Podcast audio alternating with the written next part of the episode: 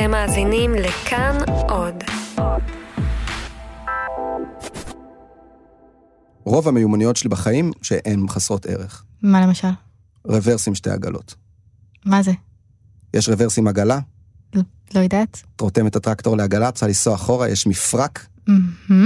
זה טכניקה שאתה לומד אותה. מה עוד? עוד עגלה. זה קשה מאוד.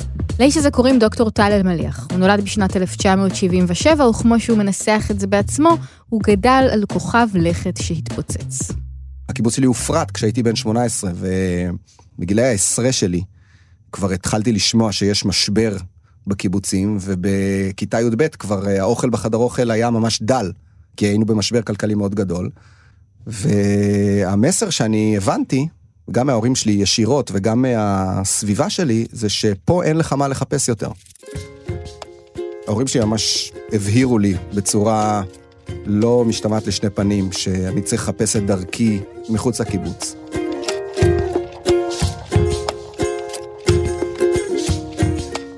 היי, ברוכים הבאים לחיות כיס. אני צליל אברהם, והשבוע שוחחתי עם אדם שהפך להיות הארכיאולוג של השבר הביוגרפי של עצמו. זה כמובן לא רק שבר ביוגרפי של אדם אחד. עבור חלק מהחברה הישראלית, התפוררות התנועה הקיבוצית היא פצע פתוח, כואב וחי. טל אלמליח מקיבוץ שניר הפך להיסטוריון, ובתור חוקר הוא מחטט עמוק עמוק בשורשים של הפצע הזה.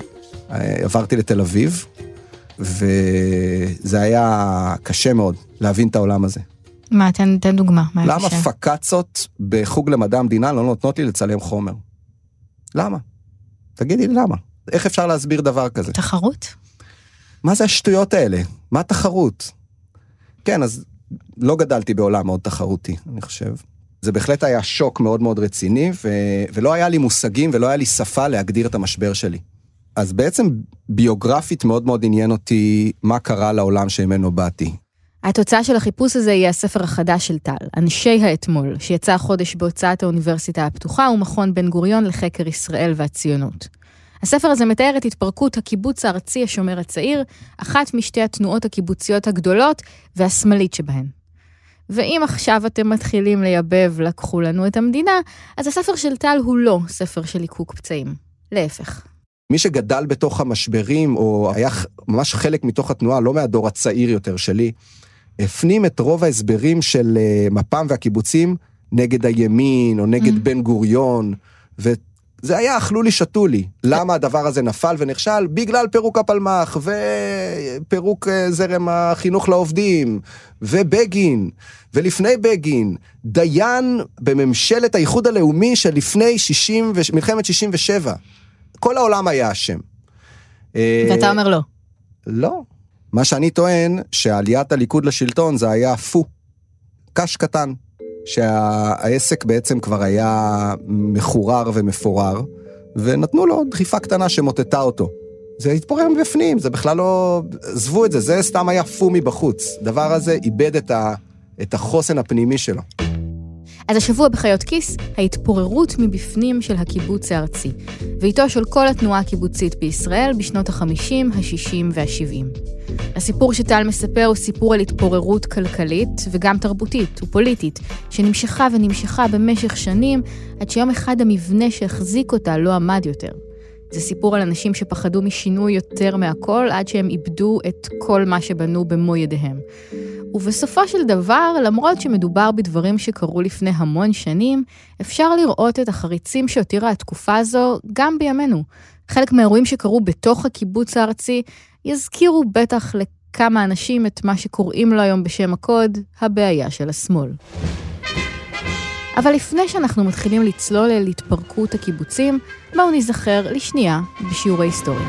עמנו את בשמש העולם, דרכנו שוב עונה מזרחה. היום יש תנועה קיבוצית אחת, אבל פעם היו ארבע, והקיבוצניקים יודעים טוב מאוד עד היום מי זה מי.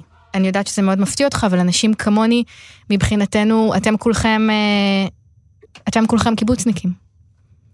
כן. אני במקור מקיבוץ רחוק בגליל העליון, כל כך רחוק שהוא חי בתוך ציוויליזציה קיבוצית. בשבילי האחר היה אדם שהוא לא מהקיבוץ הארצי. אה, כאלה שקוראים לקיבוץ שלהם משק, ולכלי של ההשפעה על השולחן הם אה, קוראים אה, קולבויניק ולא ציבורית. שתי התנועות הגדולות בתנועה הקיבוצית היו הקיבוץ המאוחד והקיבוץ הארצי או השומר הצעיר. הקיבוץ המאוחד הייתה התנועה הקיבוצית הגדולה ביותר וגם המרכזית יותר מבחינה פוליטית. כשאתם חושבים על קיבוץ, אתם כנראה חושבים על הקיבוץ המאוחד. עין חרוד, כנרת, גבעת חיים, גבעת ברנר, בית השיטה, גבת, יגור. הקיבוץ המאוחד זו גם התנועה שבה חל הפיצול המפורסם בין איחוד למאוחד בשנות ה-50. התנועה שממנה טל באה, הקיבוץ הארצי שצמח מתנועת השומר הצעיר, הייתה גם היא תנועה מרכזית וחלוצית, אבל איך לומר יותר אקסקלוסיבית. היא הייתה השמאלית יותר, קומוניסטית מאוד, עם חינוך רדיקלי ותפיסת עולם בלתי מתפשרת. הקיבוצים המפורסמים שלה הם בית אלפא, עין שמר, מעברות, עין השופט, מרחביה, משמר העמק ועוד. אז המחקר של טל וגם הפרק הזה התמקדו במה שקרה בקיבוץ הארצי, אבל תהליכים דומים קרו באותו זמן בתנועה הקיבוצית כולה. עכשיו אני רוצה להקריא לכם קטע מהספר של טל שמתאר את השנים הראשונות בקיבוצים של השומר הצעיר. בשנות ה-30 וה-40 הוקצו לחבר קיבוץ בקיבוץ הארצי 4.5 מטר רבוע בממוצע למגורים, וגם במרחב מצומצם זה לא התאפשרה פרטיות במקרים רבים, שכן תופעת הפרימוס, חבר שלישי בחדר זוגי, הייתה נפוצה. בשנת 1949 הצפיפות הגבוהה ביותר לחדר הייתה בקיבוצים, לעומת שאר צורות ההתיישבות בארץ. בית כיסא היה 1 ל-21 מבוגרים בממוצע, ומתוך כלל בתי הכיסא, 32% היו ללא שטיפה במים. בשנת 1954 גרו 71% מכלל חברי הקיבוצים בארץ בשיכון של 12 עד 15 מטר רבוע, לכל היותר לזוג, ולעיתים גרו בדירה כזו ארבעה חברים. 29% בלבד זכו למגורים עם שירותים, והחברים אכלו בתוך מבנה קבע ולא בצריפים רק ב-53 מתוך 212 הקיבוצים. התקופה הזאת הייתה תקופת הזוהר של הקיבוצניקים. כשאומרים יפה הבלורית והתואר, זה. אחי גיבורי התהילה, בדיוק. הם נחשבו להתגלמות היהודי החדש, החלוץ, השרירי, גיבור הסיירות, זה שקיבל חינוך מעולה, מלח הארץ. עם קום המדינה היו לשומר הצעיר 51 קיבוצים ו-15 אלף חברים. למפ"ם, המפלגה של השומר הצעיר, היו 19 מנדטים, הרבה יותר ממשקלם האלקטורלי של הקיבוצניקים. באופן כללי נהוג לומר על התנועה הקיבוצית שהיא הייתה בשיאה בשנות החירום, כי זה בסוף מכשיר שהוא מאוד מאוד טוב לתקופות חירום. ותקופת החירום של אה, היישוב זה מ-36, מפרוץ המרד הערבי, סוף מלחמת העצמאות. זה הרבה מאוד זמן. תשמעי, פרויקט חומה המגדל, הפלמ"ח, אלה דברים שקבעו את ההצלחות הכי מכריעות בהקמת המדינה. Mm-hmm. עם זה אי אפשר להתווכח ואת זה אי אפשר לקחת. היה להם כוח פוליטי אדיר, ויותר מזה, הם היו סמל והם היו גורם שנותן השראה, גורם שקובע את הנורמות. ברגע שמתחילה דיסהרמוניה, והשאלה היא למה מתחילה דיסהרמוניה, אז הדברים מתחילים ממש כמו גלגלי שיניים שמסתובבים כל אחד לכיוון, לטחון אחד את השני עד שב-77 זה מתפוצץ. אנו, אנו,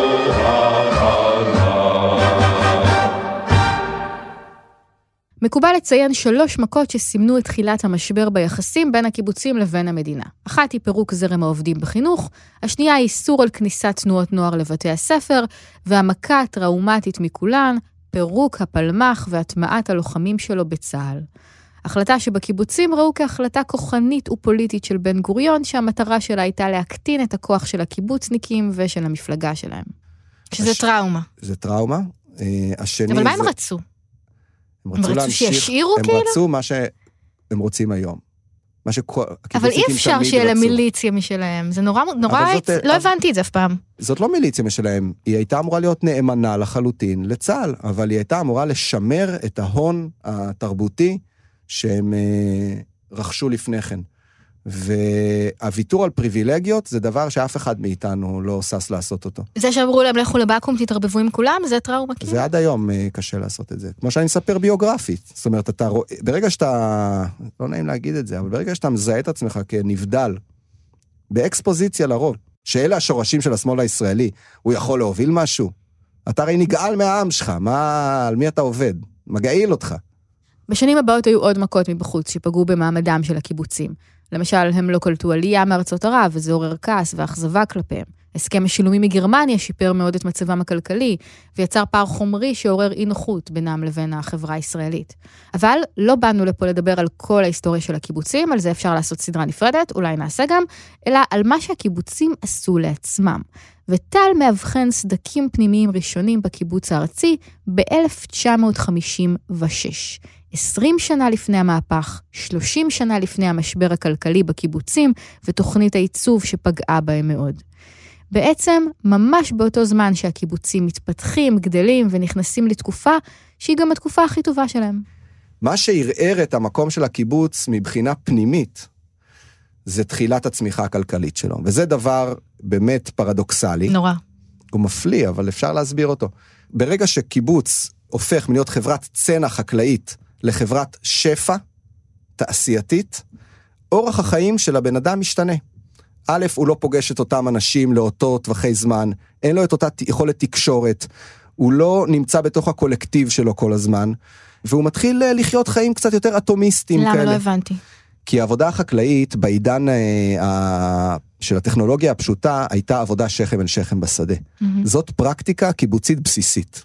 זה ממש משקף את החיים בקיבוץ. ברגע שאתה מתחיל לעבוד לבד על יד מכונה, או חס וחלילה מתחיל להיות מנהל שיושב במשרד כשהפועלים נמצאים בחדר אחר, או חס וחלילה הפועלים הם לא מהקיבוץ כי צריך הרבה ידיים עובדות ואתה מביא אנשים שכירים. זה פשוט משנה את מרקם החיים היומיומי בקיבוצים. טל מתאר בספר איך המנהיגים המיתולוגיים של הקיבוץ הארצי, מאיר יערי ויעקב חזן, הסתייגו מהקמת מפעלים בקיבוצים כיוון שהם סתרו את אורח החיים הקיבוצי.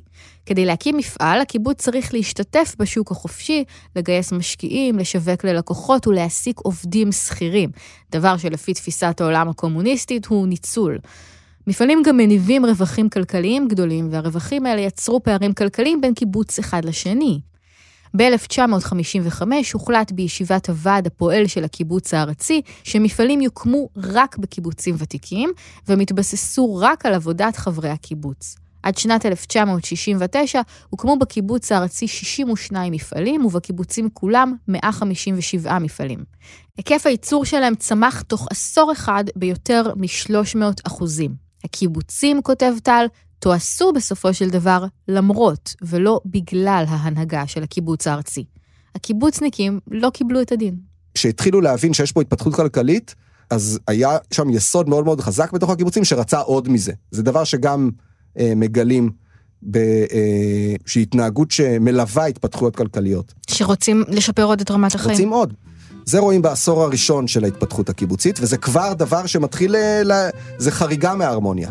פולמוס סוער ניטש במשך שנים על האם כמה קיבוצים יכולים להקים מפעל ביחד או לא. או רחמנא ליצלן, האם קיבוץ של השומר הצעיר יכול לשתף פעולה מבחינה כלכלית עם קיבוץ של התנועה השנייה, הקיבוץ המאוחד. התיעוש והמיכון החקלאי הביאו עלייה ברמת החיים בקיבוצים. חברים התחילו לעבוד פחות שעות, הם החליפו את הצריפים בבתים עם מקלחות ושירותים פרטיים, בנו חדרי אוכל, מועדוני תרבות ובריכות שחייה. הם רכשו מכשירי חשמל, מקררים, טרנזיסטורים, פטיפונים, אפילו קומקומים חשמליים. כל אחד מאלה נכנס לדירות אחרי מאבק מר. אה, יש אה, דיונים מאוד מעניינים על כמה שרפרפים מותר בקיבוץ. פתאום בשנת 1958 יש ויכוח אדיר על הכנסת קומקומים חשמליים. איך מתמודדים עם השפע? איך אפשר להתנגד לקומקום חשמלי? לא התנגדו לזה חברי הקיבוץ, אבל התנועה מאוד אה, ראתה בזה את ראשיתו של מדרון חלקלק שיוביל לפשוט אה, עזיבת הארץ. העניין הוא שהפרקטיקה של ללכת למרכז המשותף, שרק שם אתה יכול לח, לקבל אה, שירותים, זה פרקטיקה שמשתנה, אתה תוכל לקבל אותם בבית, אתה לא תפגוש את האנשים שלך, לא תפגוש את האנשים, האינטנסיביות החברתית תרד. כלומר, הבעיה בקומקום החשמלי זה שאתה לא צריך ללכת לחדר האוכל כדי לשתות תה? זאת הפרטה. תשמעי, הם אחרי 14-15 שנה של אה, שמירות, שמירות ומטבחים. זה לא ש- שלוש שנים, וגם פה יש ותיקות בצה"ל. אז הם רוצים קומקום חשמלי. תן לשבת לשתות נס קפה, יא אללה. הדינמיקה הייתה שהחברים רצו להעלות את רמת החיים וההנהגה התנגדה? חד משמעית, לא רק לעצור את רמת החיים, זה היבט אחד, אז היה את רמת החיים, ההשכלה הגבוהה, את התיעוש, את ההתפתחות הכלכלית בכלל. זה דבר בלתי נתפס היום. היום, שחברה גם- תרצה לא להתפתח כלכלית. גם מבחינה מרקסיסטית זה בלתי נתפס. בן אדם שמנסה לאנוס את אה, המציאות הכלכלית, סופו שיחטוף מהפכה וקלשון לפנים. איך אתה בתור מרקסיסט שכל היום מדבר על מרקסיזם עושה את זה? מדהים. בפברואר 1964, המחלקה לכלכלה ולמשק בקיבוץ הארצי ניסחה הצעות להכוונת רמת החיים בקיבוץ. היא המליצה להגביל את התקציב למוצרי צריכה ולקבוע רכז צריכה בקיבוצים כדי להימנע מאנרכיה. ואם זה נשמע לכם מגוחך היום, זה נשמע מגוחך גם אז. זה טקסט שפרסם עמוס קינן בתחילת שנות ה-50. היום עבדתי בהגשה בחדר האוכל. סשה אוכל בצורה לא דמוקרטית. שקעתי בעיון בכתבי ברל. איזו נבואה. מה היה אומר ברל אילו ראה בהרס תנועת הפועלים? יום ג' היה יום סוער במקלחת. סשקה חטף את זוג הקווקווים שאני התכוננתי לנעול. פרץ ויכוח סוער, והוא האשים אותי בחתירה תחת סמכות ההסתדרות בשאלות מקצועיות ומכירת האינטרס הקיבוצי לחזית הדתית.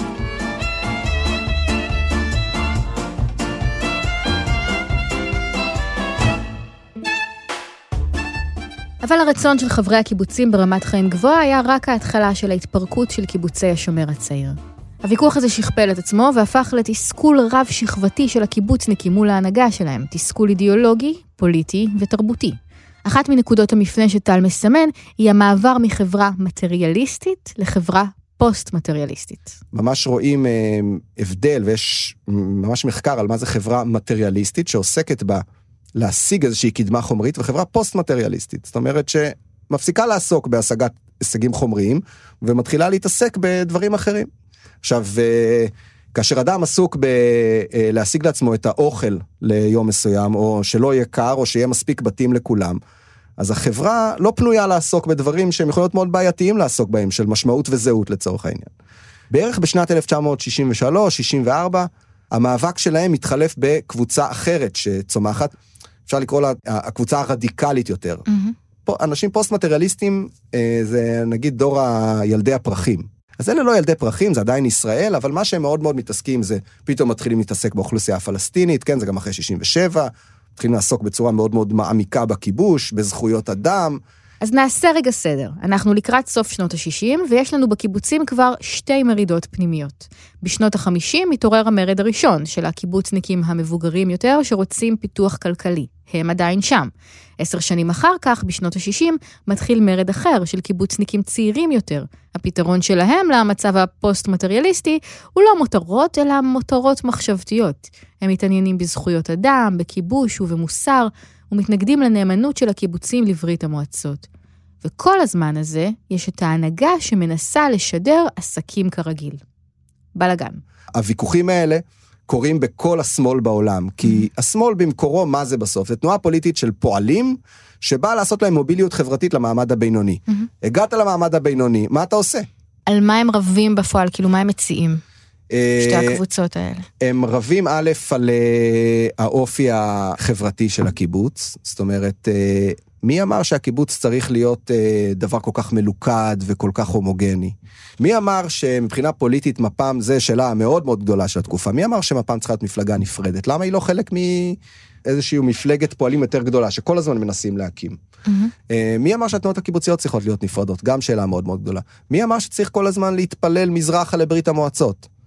למה התמונה של סטלין תקועה שם? למה? זה דבר מאוד מדהים, כי הש... האופן שבו השומר הצעיר, כמו כל תנועה חברתית, מכונן את החוסן הפנימי שלו, זה על ידי נרטיב, שבנרטיב הזה יש טובים ויש רעים, ויש קדמה ויש ריאקציה, ויש עולם המהפכה mm. והמחר, ויש בורגנים רפורמיסטים וכולי. כאילו, זאת אומרת, הם מייצרים תמונת מציאות מאוד מאוד דיכוטומית. הנאמנות של השומר הצעיר לברית המועצות נשמעת לנו היום כמו דבר הזוי ומוזר, ואנחנו גם לא זוכרים אותו ולא חושבים עליו כשאנחנו מדברים על קיבוצניקים. אבל במשך עשרות שנים היא הייתה מובנת מאליה. קשה לאנשים בני גילי לדמיין את זה, אבל אנחנו מדברים על תקופה שבה קומוניזם הייתה תפיסת עולם לגיטימית. היו בעולם טורוצקיסטים ולניניסטים, והם רבו אחד עם השני, והם אפילו היו ציונים.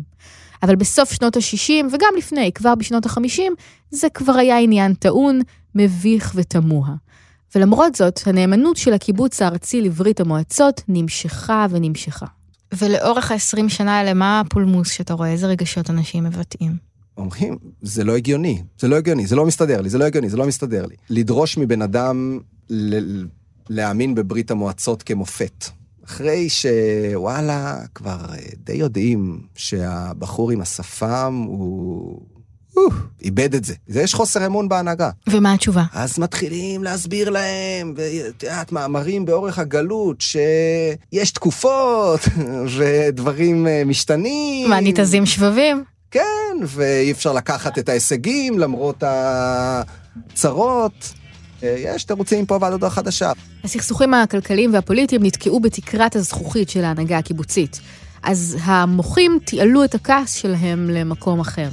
למרכז לתרבות מתקדמת של השומר הצעיר בתל אביב.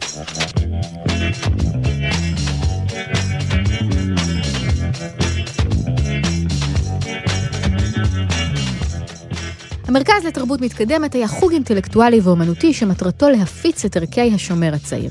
אבל מנהליו הופכים אותו באותה תקופה למועדון הופעות. הם מתחילים לקיים בו קברט פוליטי, מה שאנחנו קוראים היום שבת תרבות, ונותנים במה לפוליטיקאים מכל הקשת הפוליטית, לא רק ממפ"ם.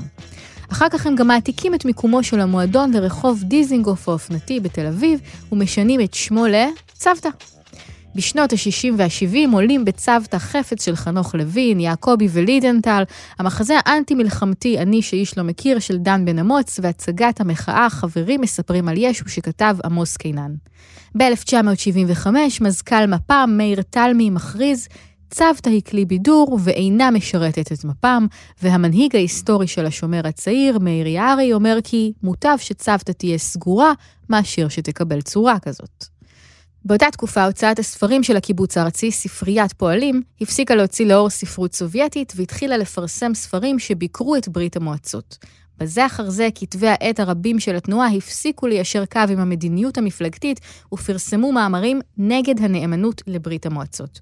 ולבסוף, אפילו בעל המשמר, העיתון היומי שעדכן את הפועלים בדעותיהם והשקפותיהם על כל דבר, התחילו להתפרסם מאמרי דעה שקוראים לנתק מברית המועצות בניגוד לקו הרשמי של המפלגה. התגובה של ההנהגה, פאניקה מוסרית. התסיסה הרעיונית והתרבותית בקיבוץ הארצי הייתה כל כך גדולה, שהגיעה אל ההיכל הקדוש של התנועה, גבעת חביבה. מה שהכי מצחיק זה לראות שמתלוננים שאנשים משתמשים בכל מיני תרגילים כדי לא להישלח לסמינרים התנועים, התנועתיים בגבעת חביבה. כאילו כשיש בן אדם שהופך להיות טרחן ממנהיג אידיאולוגי, זה שינוי הכי חשוב בעולם. אפילו היום מצאנו סימנים מוקדמים, אם ככה, ממש כמו ארכיאולוגים, ניקינו את האבק מעל מאמר, סדרת מאמרים של בן גוריון, שקוראים לזה על הקומוניזם והציוניות של השומר הצעיר. הוא אומר, אתם הורסים את הנוער, אבל בן גוריון כותב את זה כי הוא מבואס שהוא לא מצליח למשוך את הנוער. זאת אומרת, בן גוריון ב-54 יש נאום נורא מפורסם שלו, זה כנראה אחד הסימנים הראשונים לטרחנות בפרויקט הציוני, שבו הוא מזמין איזה 8,000 בני נוער לשייח' מוניס, ונואם להם, והם מעשנים ומתחרמנים ולא מקשיבים.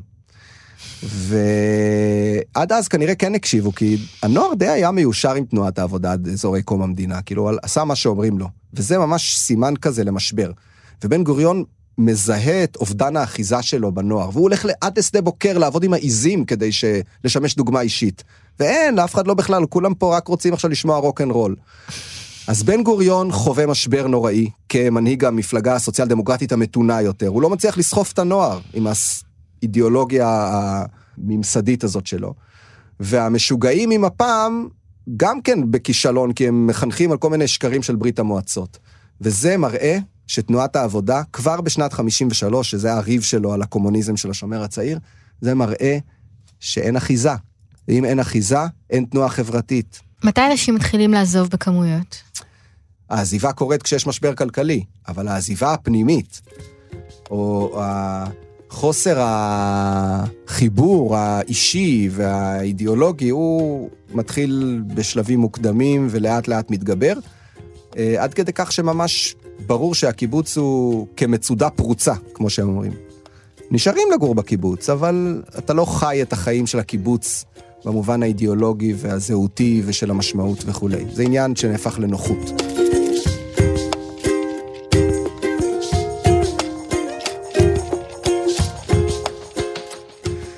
ואז זה נגמר. יש כמה הכרזות על מוות. Mm-hmm. יש את 72, שאבא קובנר אומר, גלתה שכינה מחצרו של קיבוץ. 74, לפני הבחירות, גם חשבו שהמהפך יהיה. בעצם השאלה זה לא למה המהפך היה ב-77, זה איך הוא לא היה לפני. וכמובן, שיש- 77, ו- ו- ושם זה פשוט גשם של אירועים רעים. אבל בואי נגיד שהמוות הסופי נקבע כנראה איפשהו בסוף שנות ה-90, שאז היה כבר די ברור ששמאל כבר לא יהיה פה בקרוב. בשנת 1989 נחתם הסדר הקיבוצים, ששמט לקיבוצים חובות רבים, אבל גם שיעבד אותם להחזרים שלא אפשרו להם להמשיך להתפתח כלכלית ולהעלות את רמת החיים של החברים שלהם. באותה תקופה החלה עזיבה המונית של חברי קיבוץ, שלא ראו עתיד כלכלי או אידיאולוגי בקיבוצים. בשנת 1995 הופרט הקיבוץ הראשון, בית אורן. כמעט מיד אחריו הופרט קיבוץ שניר, הקיבוץ שטל גדל בו. מאז הופרטו עוד 227 קיבוצים. כ-45 נותרו שיתופיים עד היום. ההפרטה נעשתה בייאוש, בהרמת ידיים, בשמחה, בהקלה. בהשתחררות, הקלה גדולה. אז הדיסוננס נפתר בהפרטה. לצערי, הוא נפתר בצורה לא טובה, בגלל שהאלטרנטיבות השמאליות, לא אלה של כבר להיסחף עם זרמים אחרים, שהועלו על ידי כל מיני פורצי דרך משנות החמישים, פשוט התעלמו מהם. ובסוף, מה כבר היה לעשות? לפרק. טל, שהגיע לתל אביב אחרי הצבא, עזב אחרי שנתיים. הוא הצטרף להנהגת השומר הצעיר והיה ממקימי קיבוץ פלך בגוש משגב. זה קיבוץ מתחדש של השומר הצעיר, שננטש בשנות ה-90 ובעשור האחרון גדל משבעה חברים ל-110. אחר כך הוא הלך לגור בקיבוץ עין השופט. אמרתי, יאללה, אני לא מנסה להקים יותר שום דבר, אני אלך פשוט להר הבית ואני אחיה בבית המקדש. הופרט. דווקא בשיא הכוח, מקום מפואר מהרבה מאוד בחינות, אבל אתה רואה את הסתירות הפנימיות במלואן, ואז הבנתי, זה לא המשבר הכלכלי פירק את הקיבוצים. מה שמפרק את הקיבוצים זה לחיות במשך עשרות שנים תחת חוסר הלימה צועק בין הפוטנציאל, כיווני ההתפתחות, ההיבטים המטריאליים של החיים, לבין המערכת החברתית והפוליטית שהם נאלצים לחיות בה. אבל זה תהליך ארוך. תזכרי שבסוף מי שהפריט את הקיבוצים זה לא הליכוד, זה אימא שלי ואבא שלי.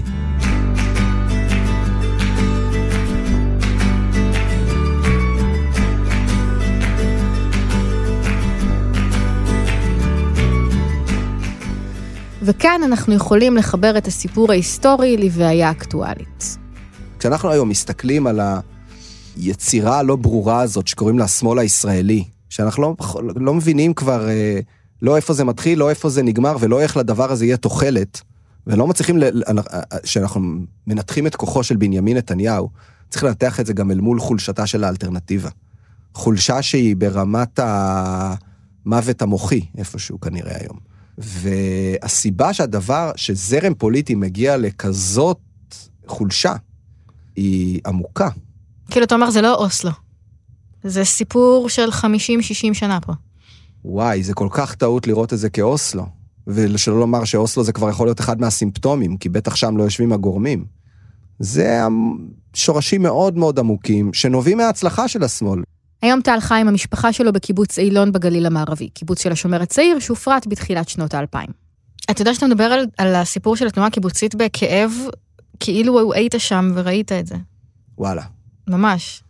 טוב, ביליתי הרבה שנים עם, עם הכוכבים האלה, אני חי את אה, תסכוליהם, ועכשיו הייתי נהיה פלמחניק, למרות שהם מתו שם אחד משבע, אז אה, אני מקווה שלא הייתי נופל להיות אותו אחד, אבל עכשיו הייתי הולך להיות פלמחניק ב... בשנות ה-40. למה? אה, וואו, הם לא צריכים שום דבר כדי לתת לעצמם אה, משמעות וזהות. שני המוצרים הכי... אנשים כאילו הורגים את עצמם עם סמים בשביל הדברים האלה. מה אתה צריך יותר מזה? בין הפושים והכרם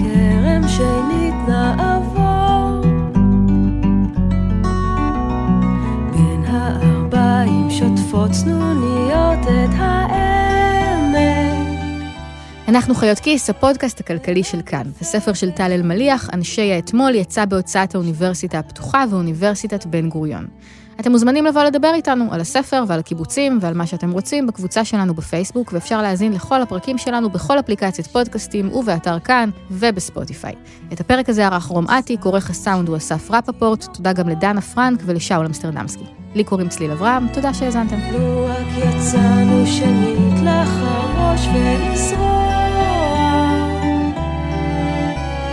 לו רק יכולנו לקצור